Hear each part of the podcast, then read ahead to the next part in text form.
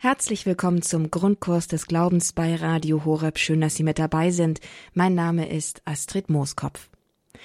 Jung, modern, selig. Carlo Akutes Leben für die Eucharistie. So der Titel unserer heutigen Sendung und Titel ist Programm.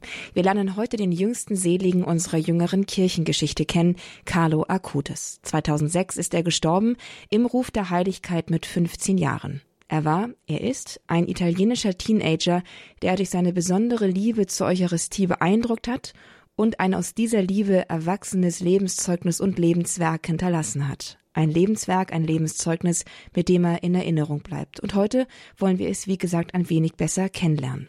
2020 wurde er von der Kirche selig gesprochen. Das heißt, die Kirche hat offiziell bestätigt, Carlo Acutis ist im Himmel.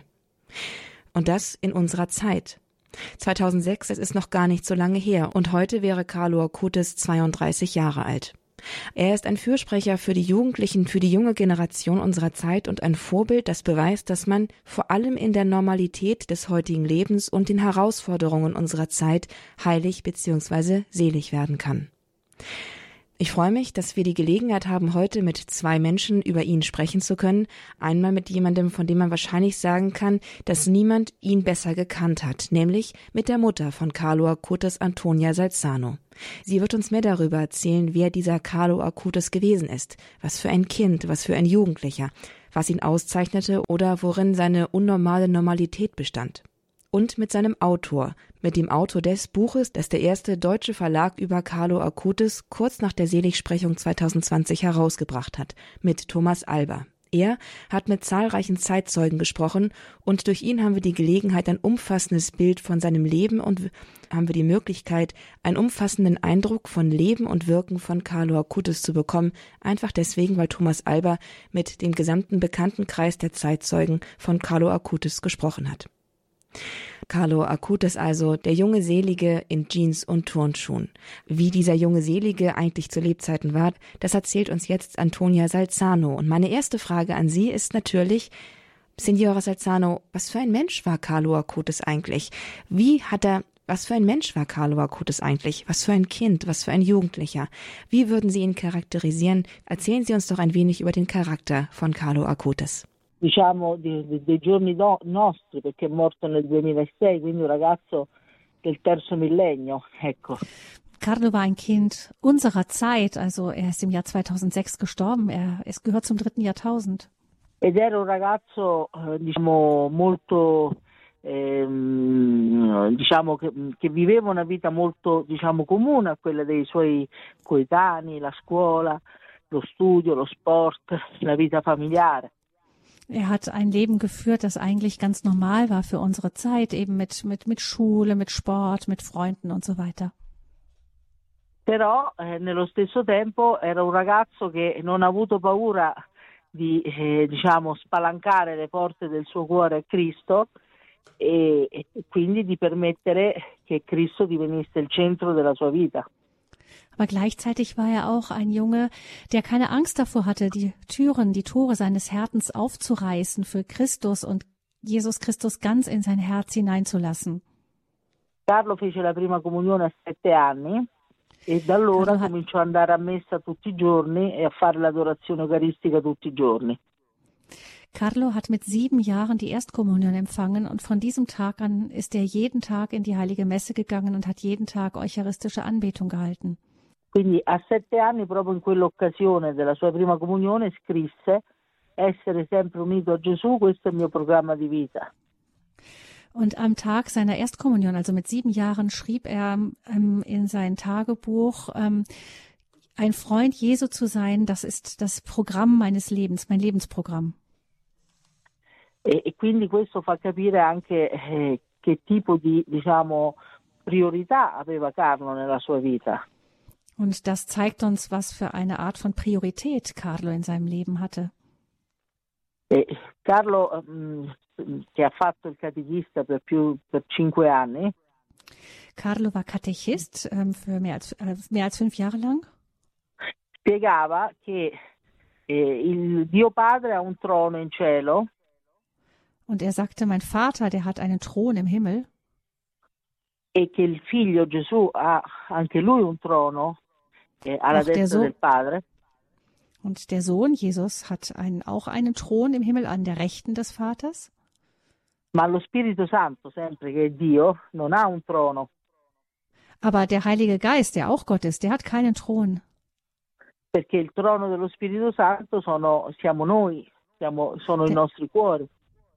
Denn der Thron des Heiligen Geistes, das sind wir, das sind unsere Herzen.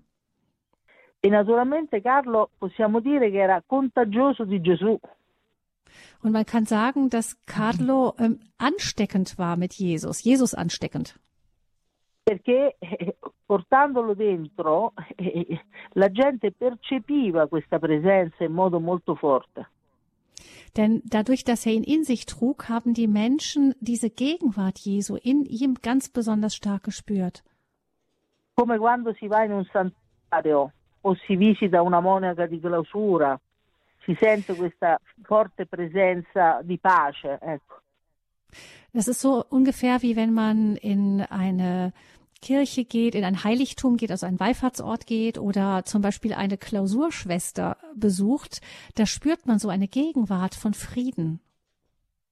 perché appunto sono persone che vivono questo rapporto interiore con Gesù. Weil das eben Menschen sind, die diese Beziehung, diese innere Beziehung mit Jesus leben. E il segreto di Carlo è proprio che tutto quello che faceva Und das Geheimnis von Karl war, dass alles, was er tat, lo faceva in Gesù, per Gesù e con Gesù. das tat er in Jesus, durch Jesus und mit Jesus.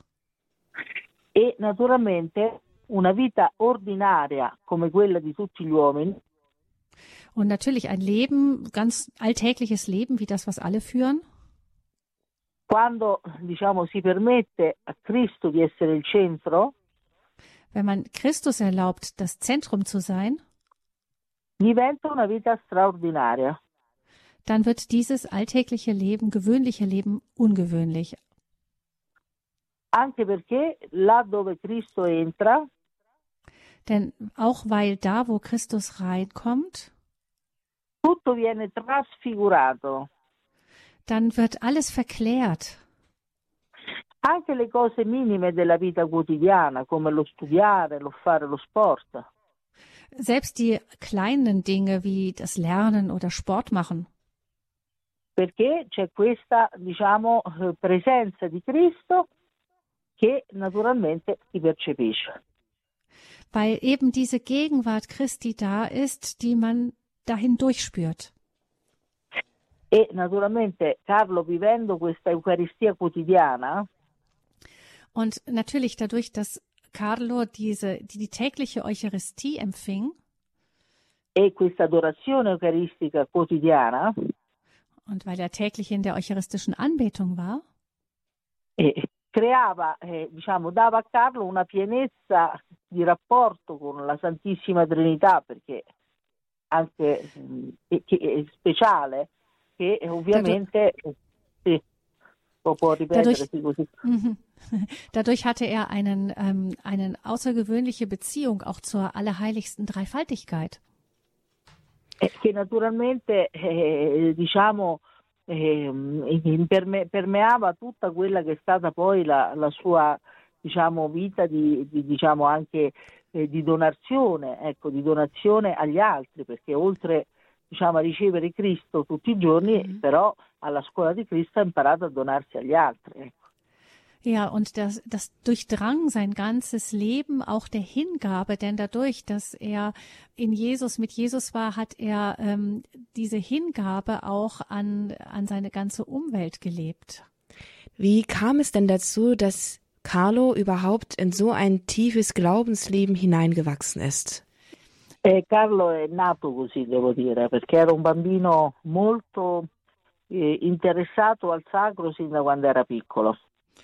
Ich würde sagen, Carlo ist so geboren worden, denn er hat sich von ganz klein auf für das Heilige interessiert, davon angezogen gefühlt. Pensi che lui la prima parola l'ha detta a tre mesi, a cinque mesi già parlava, Also stellt euch vor, er hat sein erstes Wort mit drei Monaten gesagt und mit fünf Monaten sprach er schon. E anche nella fede io dico che correva avanti il tempo perché era molto anticipatario. Aber auch im Glauben ähm, war er seiner Zeit voraus, also er war sehr, sehr reif. Perché naturalmente, eh, questo chiaramente lo ha facilitato con il suo rapporto con Dio, che lui approfondiva ehm, anche, mh, diciamo, alleggeva a quattro anni, quattro anni e mezzo già era in grado di leggere e scrivere e questo gli mm. permetteva anche di leggere dei libri sulla Bibbia, delle storie di santi, ecco, quindi di essere ihm, più... Mm, das hat ihm natürlich geholfen, auch im geistlichen Leben, dass er schon sehr, sehr früh lesen konnte. Also er hat mit viereinhalb Jahren schon gelesen und dadurch hat er auch früh schon die Bibel lesen können, auch die Geschichten von Heiligen und so weiter. A cinque anni ha già cominciò a dire il rosario tutti i giorni, per esempio, ecco, la, la devozione alla Madonna, ecco. Mit fünf Jahren hat er schon täglich den Rosenkranz gebetet. Er hatte eine große Verehrung zur Mutter Gottes schon von klein auf. La lettura della Sacra Scrittura, che sappiamo che, che è parola di Dio e che quindi eh, si trasforma quando la leggiamo. Eh?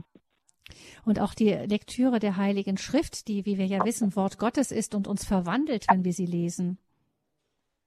Perché naturalmente è, è, è lo Spirito Santo che comunque ci comunica, no? e quindi eh, avviene questa diciamo, unione con Dio, questa diciamo, eh, purificazione leggendo la scrittura. Denn der Heilige Geist spricht ja auch durch die Heilige Schrift zu uns und ähm, er vollbringt da auch eine Reinigung in uns, eine, eine Heiligung. Carlo vedeva in tutte le persone il volto di Gesù. Äh, Carlo hat in allen Menschen das Antlitz Jesu gesehen. Per lui ogni persona era speciale, era un mondo. Und für ihn war jeder Mensch besonders, eine ganze Welt. Ecco perché, diciamo, quando ci fu il funerale, la chiesa era talmente piena che non si riusciva a entrare. Und so war es auch so, als er beerdigt wurde, da war die Kirche so voll, dass keiner mehr reinpasste. E tra queste persone che restarono fuori, molti erano extracomunitari, erano dei mendicanti, persone che diciamo, lui aveva fatto amicizia al di fuori della famiglia, ecco. Und von denjenigen, die auch noch vor der Kirche standen bei der Beerdigung, da waren einige auch dabei, die waren eben ähm, Immigranten, waren auch Bettler dabei, also Menschen, die Carlo außerhalb von der Familie kennengelernt hat, auf der Straße, einfach so. Carlo, per esempio, camminava per mhm. strada, ecco, magari incontrava una persona che non aveva mai visto e, e poi gli faceva un bel sorriso. Ecco. Zum Beispiel, wenn Carlo auch über die Straße ging und jemanden traf, den er vielleicht nicht kannte, dann hat er ihm ein, ein Lächeln geschenkt. Man darf nicht vergessen, dass er ein Teenager war, ein Kind und ein Teenager. Und da ist das Leben natürlich maßgeblich geprägt von der Schulzeit und von der Zeit mit den Gleichaltrigen. Wie sah denn sein Verhältnis zu seinen Schulkameraden, zu seinen Freunden aus? Oh, Carlo era molto simpatico e aveva tantissimi amici. Na, Carlo war sehr sympathisch, er hatte sehr viele Freunde.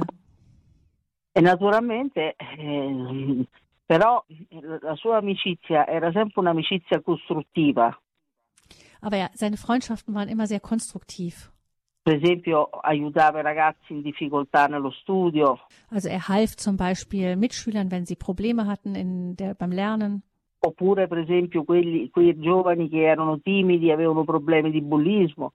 Oder auch anderen Schülern, Mitschülern, die vielleicht sehr schüchtern waren oder gemobbt wurden. E soprattutto, eh, ehm, diciamo, cercava sempre di essere propositivo per il bene. Er versuchte sich also immer für das Gute einzusetzen. Perché diciamo che eh, e Carlo eh, era molto impegnato anche da un punto di vista di opere di carità perché aiutava i clochard nella strada, portava sacco a pelo, mangiare, aiutava mm. gli anziani, aiutava, quindi faceva molte opere di carità e cercava di coinvolgere i suoi amici anche in questo. Karl war auch jemand, der sehr sozial engagiert war. Also er hat zum Beispiel Obdachlosen geholfen und auch zu essen gebracht. Er hat ältere Menschen besucht und er hat auch versucht, seine Gleichaltrigen, seine Freunde mit in dieses soziale Engagement mit einzubeziehen. Naturalmente eh, anche eh, diciamo, i suoi amici spesso erano coinvolti ecco, in, queste, in queste attività. Und so waren seine Freunde mit einbezogen in seine, in seine Aktivitäten. E naturalmente poi cioè, anche lo sport un po' lo faceva Carlo, ma non era un, diciamo, un fissato con lo sport, ha fatto tantissimi sport, dallo sci al basket, al kung fu, karate, äh, il pallone, la pallacanestro. Carlo hat sehr gerne Sport gemacht, ohne darauf fixiert gewesen zu sein. Er hat zum Beispiel sehr gerne alle möglichen Sportarten getrieben. Er hat ähm, Ski, ist er Ski gefahren, hat Volleyball gespielt, Basketball, ähm, verschiedenste Ballspiele und viele weitere Sportarten mehr. Ecco, però diciamo, ecco, erano sempre diciamo, attività legate alla sua età perché ovviamente era giovane però diciamo non era una priorità ecco, per Carlo. Das heißt, das waren Beschäftigungen, die zu seinem Alter gepasst haben und die er gerne gemacht hat, aber die nicht für ihn Priorität hatten. Calcoli che a 11 anni ha fatto la cresima e per 5 anni ha fatto prima l'aiuto catechista e poi ha insegnato lui catechismo. Ähm, man muss bedenken, dass er mit elf Jahren gefirmt worden ist und danach fünf Jahre Katechismus äh, selber unterrichtet hat und Katechisten dann auch ausgebildet hat. E ovviamente eh, fare il catechismo eh, comporta un impegno notevole. Und das ist ähm, bei uns auch eine, eine wirklich ordentliche Zeit aufwendig, die Katechist zu sein. Ecco, poi eh, lui ha fatto delle mostre eh, su, tramite l'internet perché era un genio del computer sia nel programmare che nell'utilizzare i programmi e, e molto, sì, queste mostre sono molto famose. Er hat auch Ausstellungen zusammengestellt am Computer, denn er war gut im Computer, hatte, war da auch gerne dran, sowohl im Programmieren als auch im Nutzen von Programmen. Da war er gut. E le mostre erano finalizzate alla diffusione del Vangelo. Und die Ausstellungen waren immer dazu da, das Evangelium zu verbreiten. E la mostra sui miracoli eucaristici che ha fatto Carlo è andata in tutti i continenti in migliaia e migliaia di parrocchie. Und die Ausstellung, diese Internetausstellung, die Carlo über die ähm, eucharistischen Wunder gemacht hat, die ist auf allen Kontinenten gewesen, in ganz vielen Ländern und in Tausenden von Pfarreien. Signora Salzano, Carlo starb mit 15 Jahren an Leukämie. Seine Krankheit war nicht lang. Anfang des Jahres wurde sie diagnostiziert. Wie hat er das aufgenommen, dass er an Leukämie erkrankt ist und wie ist er mit der Krankheit umgegangen? Carlo ha sempre visto la morte come il passaggio alla vera vita.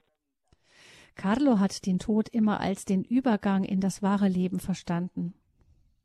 Carlo diceva che l'unica cosa che dobbiamo temere è il peccato. Carlo hat immer gesagt, dass das Einzige, was wir fürchten müssen, die Sünde ist.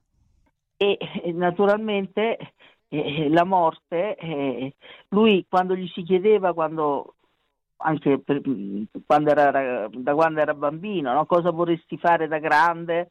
Che ti piacerebbe fare? Lui rispondeva sempre, chi lo sa quanto vivremo, preoccupiamoci del momento presente.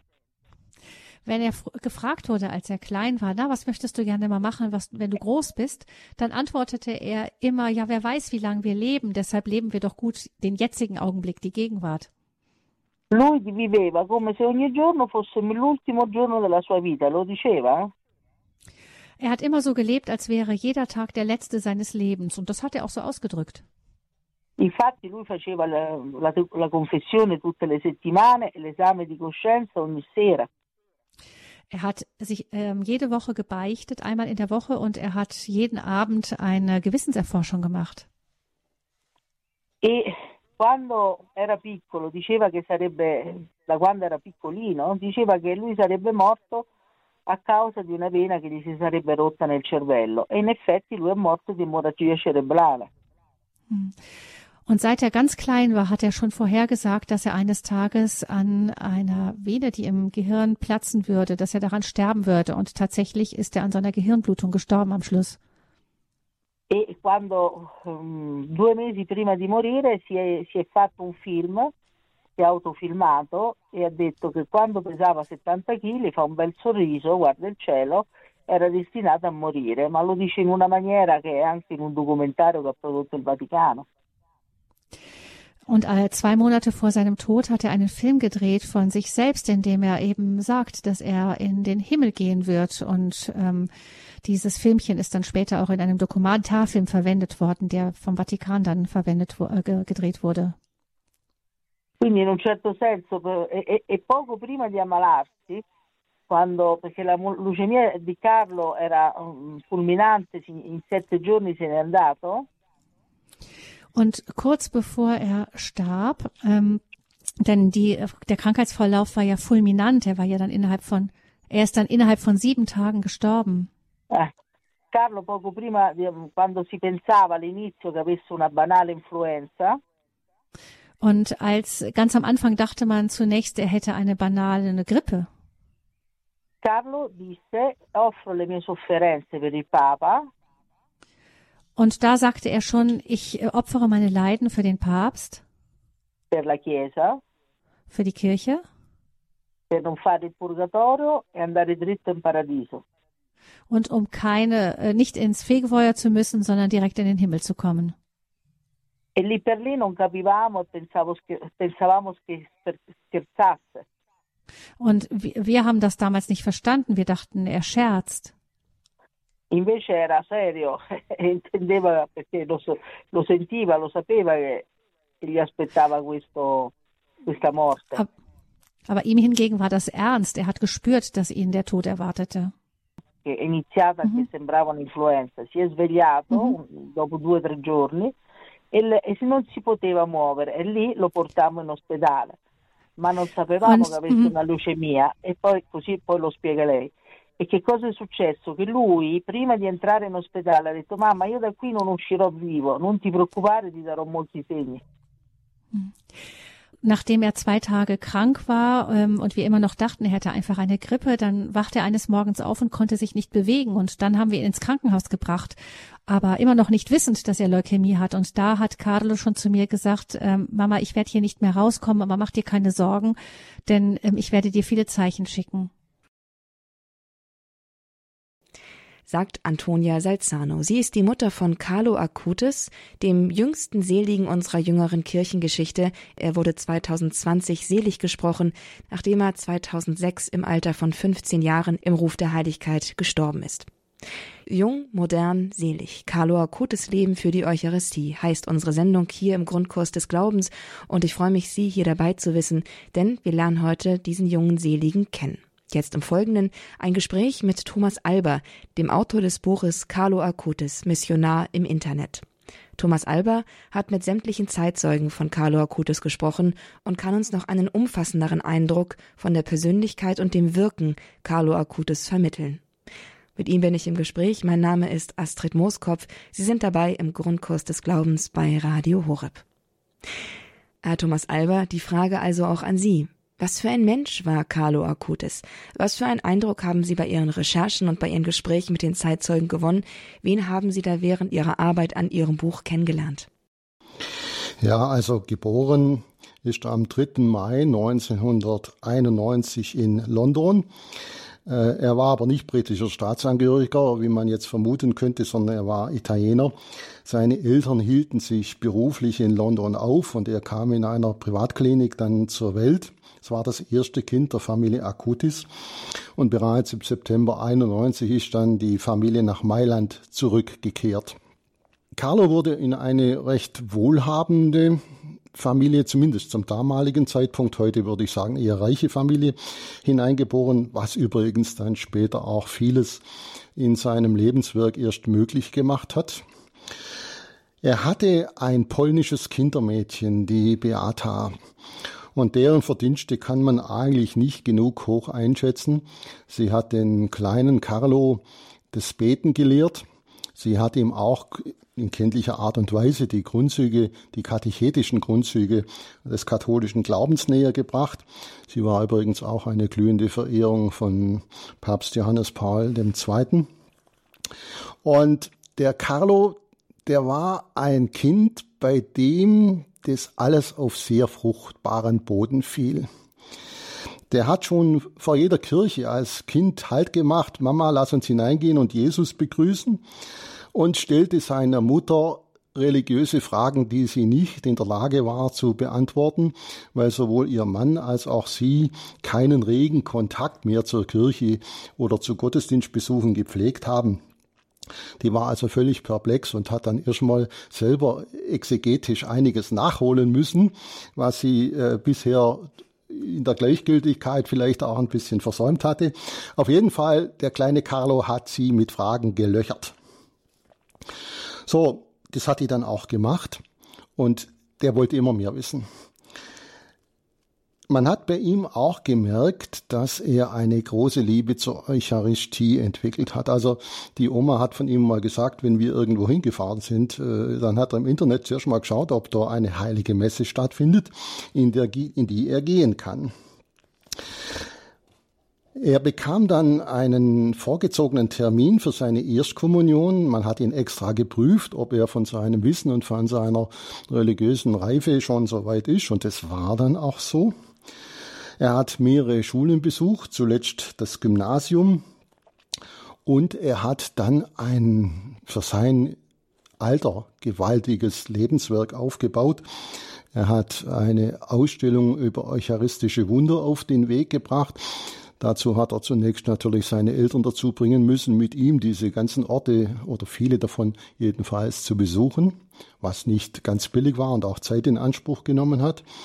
Er hat noch andere Ausstellungen gemacht, war also ein perfekter Meister des Internets. Er hat auch in der Schule übrigens äh, sehr stark seine Mitschüler darin äh, unterstützt und hat dann auch Homepage aufgebaut und so weiter. Also er war schon ein, äh, wie soll ich sagen, digitaler Künstler. Als er dann 15 Jahre alt war, wurde er von einer sehr heimtückischen Krankheit überfallen, er hatte wohl rückwirkend betrachtet keine Chance gegen sie. Er hat eine ganz seltene Form, aber dafür umso aggressive Form der Leukämie bekommen. Die gilt zwar als behandelbar, hat aber das große Risiko, dass es irgendwann zu Gehirnblutungen kommt. Und das war dann auch so. Er hat dann eben gesagt, Mama, ich komme hier nicht mehr raus, äh, als er in die Klinik in Monza eingeliefert worden ist. Und man merkte, es wird enger. Und er starb dann schließlich am 12. Oktober 2006 im Alter von 15 Jahren, wurde dann zunächst äh, beigesetzt, später nach äh, Assisi. Das war sein Wunsch, weil dort die Familie einen Zweitwohnsitz hatte, äh, nach Assisi überführt. Und es wurde dann im Laufe der Jahre eben ein Seligsprechungsprozess eröffnet, der dann abgeschlossen werden konnte mit einer riesigen, grandiosen Feier am 10. Oktober 2020 in Assisi. Wie lange war denn der Carlo Acutis im Krankenhaus? Das ist ja dieser ganze Sterbeprozess, das ging ja alles doch rasend schnell. Kann Sie da uns noch ein bisschen etwas sagen? Das war relativ wenig. Also seine Leidenszeit war nicht dramatisch lange. Das kann man nicht sagen, weil die Form der Leukämie eben doch sehr, sehr aggressiv war. Aber er hat selbst die Zeit im Krankenhaus wirklich für Jesus auch ausgenutzt und hat seinen Glauben durch, durch sein Schicksal, das er geahnt hat und er wusste auch, dass er sterben wird. Ja, das wusste er. Ähm, hat darunter nicht gelitten. Herr Alber, Sie haben dieses Buch über den seligen Carlo Acutis geschrieben. Sie haben sich mit ihm intensiv auseinandergesetzt. Man merkt, dass Sie wirklich auch tief eingestiegen sind, ihn gut kennen für das, was möglich ist, wenn man jemanden posthum sozusagen erst kennenlernt. Was beeindruckt Sie persönlich am meisten an diesem sehr jungen Seligen der katholischen Kirche, an Carlo Acutis, der mit 15 Jahren an Leukämie starb? Das im Ruf der Heiligkeit, aber was hat Sie berührt an diesem, an diesem Menschen? Als ich das Thema ausgearbeitet habe, da wurde mir eines bewusst. Papst Franziskus, bei dem kaum eine Woche vergeht, in dem er nicht sein zentrales Anliegen, nämlich die Missionierung, was ja auch Aufgabe der Kirche ist, eigentliche Aufgabe der Kirche ist, äh, voranzutreiben. Und ausgerechnet ein 15-Jähriger hat es der Welt der Erwachsenen vorgemacht, wie man in heutiger Zeit Missionierung betreiben kann. Und was mich am meisten bei ihm einfach beeindruckt hat, dass er mit seinen 15 Jahren ein gewaltiges Lebenswerk in missionarischer Hinsicht hinterlassen hat. Er hat uns gezeigt, wie wir in heutiger Zeit Missionierung betreiben können. Und das halte ich für sehr, sehr wichtig. Natürlich hat man auch kirchlicherseits eine Chance in seiner Person gesehen, Glaubensdinge an die junge Generation heranzutragen, weil Carlo Acutis einer von ihnen war. Er war nicht irgendeiner mit 80 Jahren, sondern er war einer von ihnen. Und das war sicherlich auch eine gute Sache, dass seine Person dann auch dazu gedient hat, über seine Seligsprechung eben äh, die junge Generation etwas zu beeindrucken. Gibt es einen Satz, der Sie besonders äh, beeindruckt hat?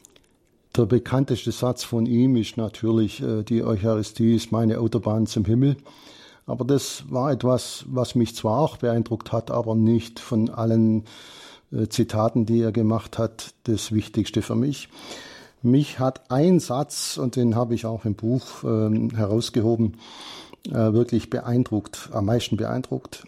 Er sagte, und das war dann im Klinikum, ich bin glücklich zu sterben, weil ich mein Leben gelebt habe, ohne auch nur eine Minute davon für etwas zu verschwenden, das Gott nicht gefällt. Das war etwas für einen 50-Jährigen gewaltig. 2012 kam es dann zu den ersten konkreten Vorbereitungen, beziehungsweise da lief der Seligsprechungsprozess für Carlo Acutis an. Er ist einer der jüngsten Heiligen der katholischen Kirche und mit Sicherheit der jüngste Heilige unserer jüngeren Kirchengeschichte. 2020 wurde er dann selig gesprochen. Über diesen jungen Seligen sprechen wir heute hier im Kurs Null bei Radio Horeb.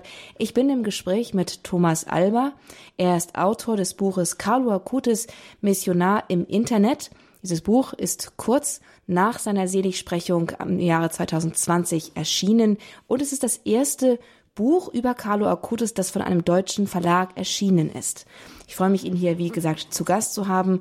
Und jetzt bin ich neugierig zu erfahren, wie es Ihnen denn, wie Sie die Seligsprechung von Carlo Acutis erlebt haben, nachdem Sie sich intensiv in einem intensiven Marathon mit diesem jungen Seligen auseinandergesetzt haben, kam es dann zur Seligsprechung. Wie haben Sie die Seligsprechung erlebt?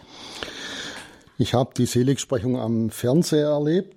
Sie war für mich unglaublich eindrucksvoll. Ich stand an diesem Tag etwas unter Druck, weil ich wusste, dass das Buch unmittelbar nach der Seligsprechung fertig sein musste. Das war auch klar. Also das Interesse an einem Buch ist natürlich immer dann am größten, wenn das Ereignis war, auf den sich bezieht. Und wir brauchten eigentlich nur noch die Fotos von der Seligsprechungsfeier. Und da hat mir ein Franziskanerbruder, Thomas Freidel, unglaublich geholfen. Der hat mich also tatkräftig aus Assisi unterstützt und hat mir dann am nächsten Tag auch äh, Fotomaterial äh, zukommen lassen.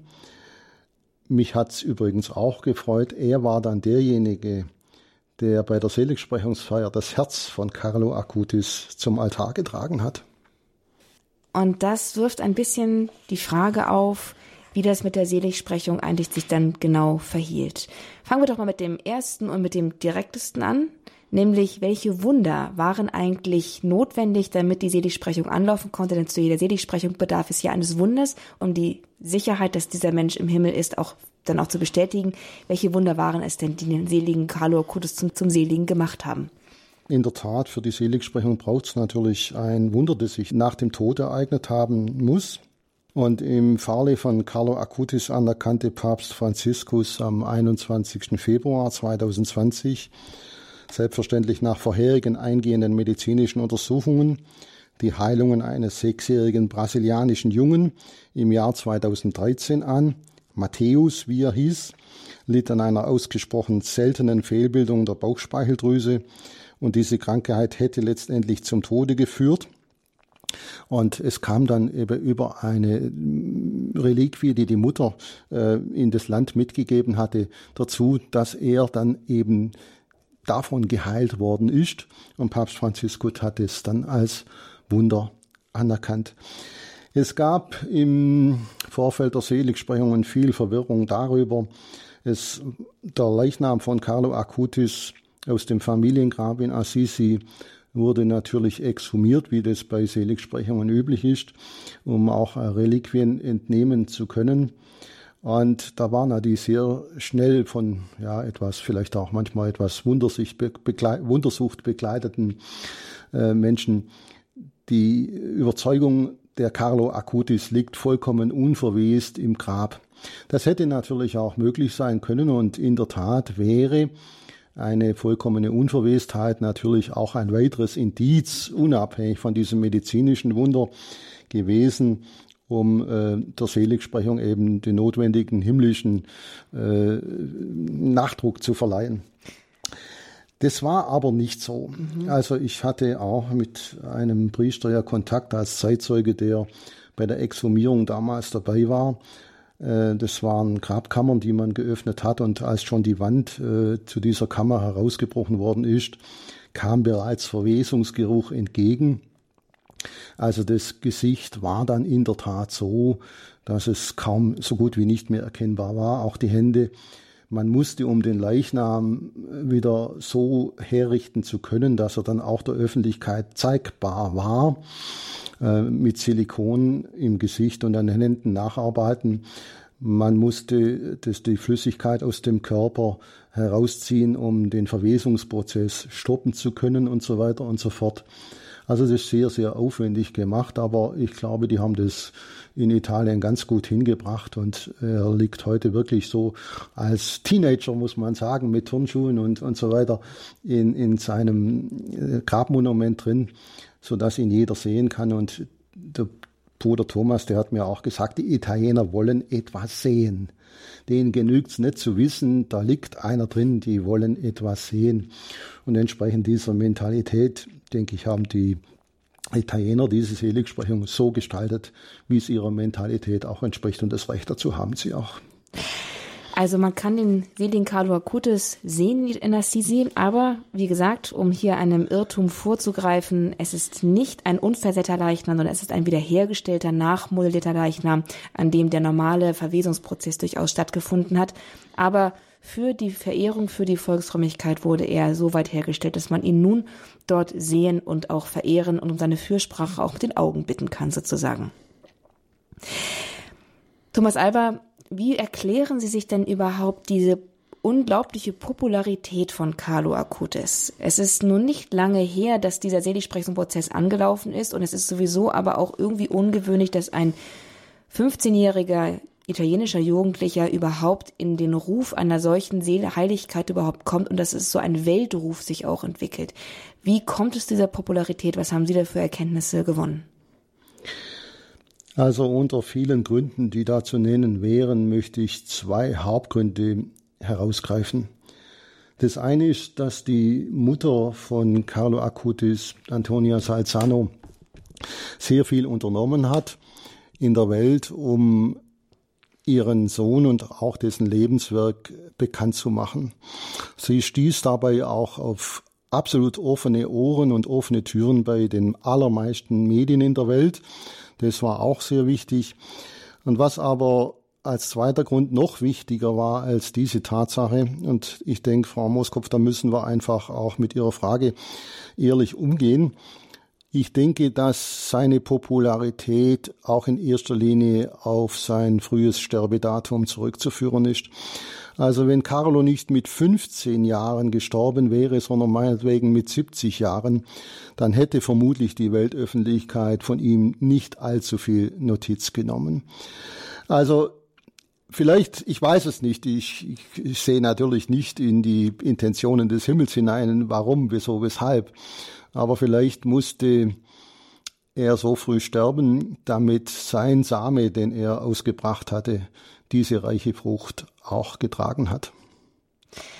Und diese Popularität hat ja auch etwas damit zu tun, dass er eine Wirkung gehabt hat auf seine Umwelt und auch auf die Nachwelt. Wie erleben Sie denn diese, ja, diese Wirkung seines Lebens, auch der Seligsprechung von Carlo Acutis? Wie sieht es mit der Wirkung über seinen Tod hinaus aus? Können Sie uns dazu etwas erzählen? Also ich habe um die Seligsprechung herum ähm, ein gewaltiges Interesse auf der ganzen Welt an seiner Person und seinem Lebenswerk wahrgenommen. Das hängt, wie gesagt, auch mit seinem Alter natürlich zusammen. Und dieses Interesse hat auch erstaunlich lange angehalten. Man hat natürlich auch, sei es nun im Religionsunterricht, sei es in den Kirchengemeinden zur Kommunion, immer wieder über Carlo Acutis einfach gesprochen, weil er einer, ein Jugendlicher zum Greifen war und einer von ihnen war und damit auch der Zugang für die junge Generation, äh, glaubte man damit einfach besser erreichen zu können. So, ich nehme dieses Interesse, dieses hohe Interesse seiner Person immer noch wahr, wenngleich ich nach meiner Wahrnehmung den Zenit mittlerweile etwas überschritten sehe, was auch normal ist, ja. Ich denke, dass wir auch die Heiligsprechung von Carlo Acutis noch erleben werden. Und ich bin mir sicher, wenn das dann der Fall ist, wird es noch einmal ganz dramatisch, was das Interesse der Weltöffentlichkeit anbelangt. Also es ist schon eine imponierende Persönlichkeit gewesen. Ja, dann liegt die Frage nahe, wie sich denn überhaupt in der Zeit Ihrer Arbeit an dem Buch Ihr Verhältnis, Ihr inneres Verhältnis zu Carlo Acutis entwickelt hat. Also ich habe zu seiner Person schon eine sehr enge Beziehung erhalten. Mir wurde noch klarer als bisher, dass wir für die Verbreitung unseres Glaubens, sprich Missionierung, noch viel mehr tun müssen. Und da müssen wir nicht nach Lateinamerika, die sind missioniert, und auch nicht Afrika, die sind auch missioniert, sondern wir müssen in unserem eigenen Land leider Gottes anfangen, hier wieder Grund zu missionieren. Ja, und da war Carlo Acutis für mich schon auch eine Bestärkung in dieser Meinung. Nicht umsonst hatte ich ja über äh, Pater Johannes Leppich äh, dieses Buch geschrieben. Also das ist ein Gedanke, der mir sehr am Herzen liegt, die Missionierung. Und Carlo Acutis war ein Missionar seiner Zeit. Ähm, eine ergänzende Frage dazu. Sie haben, Ihr Buch heißt Missionar im Internet, aber er ist ja nicht nur im Internet gewesen. Er hat ja auch ein beeindruckendes Lebenszeugnis in seiner persönlichen Umgebung hinterlassen. Haben Sie darüber auch etwas in Ihrem Buch geschrieben, wie er, was für eine Wirkung er auf seine Zeitzeugen hatte? Ja, natürlich. Also die Zeitzeugen, die ihn erlebt haben, die schildern ihn durchweg positiv und auch wirklich für sie wahrnehmbar im Ruf der Heiligkeit. Sie hatten zum Beispiel einen Hausangestellten, äh, den er missioniert hat. Wollte er vielleicht gar nicht, aber er hat's getan und der hat sich auch missionieren lassen, wirklich war. Und hat immer gesagt, Mensch, ein, ein Sohn aus so wohlhabendem, reichen Hause und geht auf mich als, als kleinen Dienstboten zu und äh, widmet sich mir, versucht mich zum Glauben zu bringen und dass Jesus mein Freund ist. Also das ist schon für einen 15-Jährigen äh, eine tolle Sache und auch zeigt auch ein Stück weit, dass er die notwendige Demut äh, in seinem Alter schon hatte. In seinem Alter, das ist das Stichwort. Im Gespräch mit der Mutter, Antonia Salzano, wurde deutlich, dass er seit seinem elften Lebensjahr im katechetischen Dienst stand in seiner Gemeinschaft da sie erwähnte so im Nebensatz, dass, dass das eine sehr zeitaufwendige Angelegenheit ist, in Italien katechetischen Dienst zu tun, in der Katechese zu unterweisen. Haben Sie darüber auch etwas erfahren, über den Alltag von Carlo Acutis? Ja, er hat ja gesagt, dass er keine Minute gelebt hat, die Gott nicht gefallen hat. Und er hat auch keine Zeit verschwendet. Also er hat ein Zeitmanagement, das gewaltig ist. Und ich habe die Mutter mal gefragt, wie war es denn eigentlich für den Carlo, der kein schlechter, aber auch kein Überflieger in der Schule war. Wie war es denn für ihn überhaupt möglich, äh, im Gymnasium noch die notwendigen Zeiten für Schularbeiten zu finden bei dem äh, Lebenswerk, das er hinterlassen hat? Dann sagte sie mir, ja, er hat keine Minute ungenutzt gelassen und sie sagte mir auch weiter, also wenn tatsächlich mal der Tag nicht ausgereicht hat, dann hat er auch die Nacht, einen Teil der Nacht dazu noch genommen. Und er hat in der Tat in der Gemeinde, in der Katechese auch gearbeitet, hat auch äh, Homepages innerhalb der Gemeinde dann mit betreut und aufgebaut. Also auch dort war er missionarisch unterwegs. Er hat eigentlich sein ganzes Leben, kann man sagen, oder zumindest den, den zweiten Teil seines Lebens, äh, als er aus dem Kindesalter entwachsen war, absolut der Kirche und der Missionierung zur Verfügung gestellt.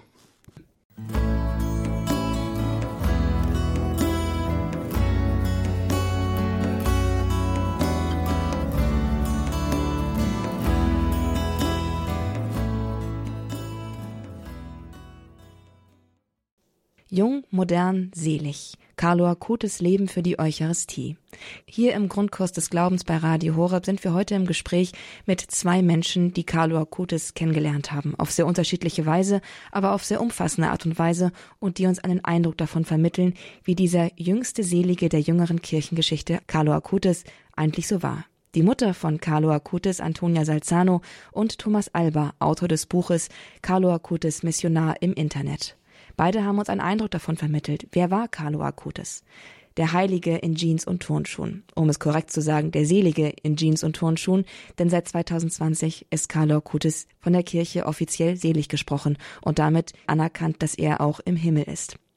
Carlo Acutis starb im Alter von 15 Jahren an Leukämie, einer besonders aggressiven Form der Leukämie, und hat sein ganzes Leben und auch sein Sterben in den Dienst der Kirche und in die Mission gesteckt, dass die frohe Botschaft so viele Menschen wie möglich erreicht. Sein Lebenswerk besteht neben einem Lebenszeugnis, das viele Menschen zum Glauben geführt hat, in einer Sammlung der eucharistischen Wunder der katholischen Kirche. Er hat sie zusammengetragen und heute geht diese Ausstellung um die Welt. Sein Lebenswerk besteht also darin, das Wunder der Eucharistie den Menschen von heute erneut ins Bewusstsein und in die Erinnerung zu rufen. Was für ein Zeugnis für ein Leben von nur 15 Jahren.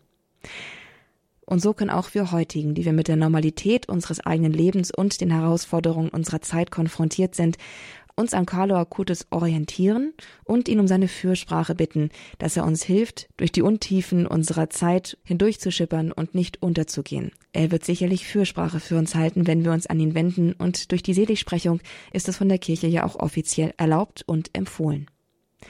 Eine schöne Gelegenheit, den seligen Carlo Acutis auch noch einmal kennenzulernen mit den eigenen Augen, vielleicht auch noch eine persönliche Beziehung zu ihm besser und intensiver aufzubauen, wäre zum Beispiel ein Besuch in Assisi. Dort, wo der nicht unverweste, aber doch wiederhergestellte Leichnam von Carlo Acutis aufgebahrt liegt und wo man sehen kann, dass Heiligkeit oder Seligkeit heute in der Normalität von Jeans und Turnschuhen daherkommen kann. Denn Carlo Acutis ist dort zu sehen, wie er wohl auch im Leben ausgesehen hat. Ein ganz normaler Jugendlicher in Jeans und Turnschuhen. Liebe Zuhörerinnen und Zuhörer, diese Sendung über Carlo Acutis Jung, modern, selig, Carlo Acutis Leben für die Eucharistie können Sie nachhören auf unserer Internetseite unter www.horeb.org.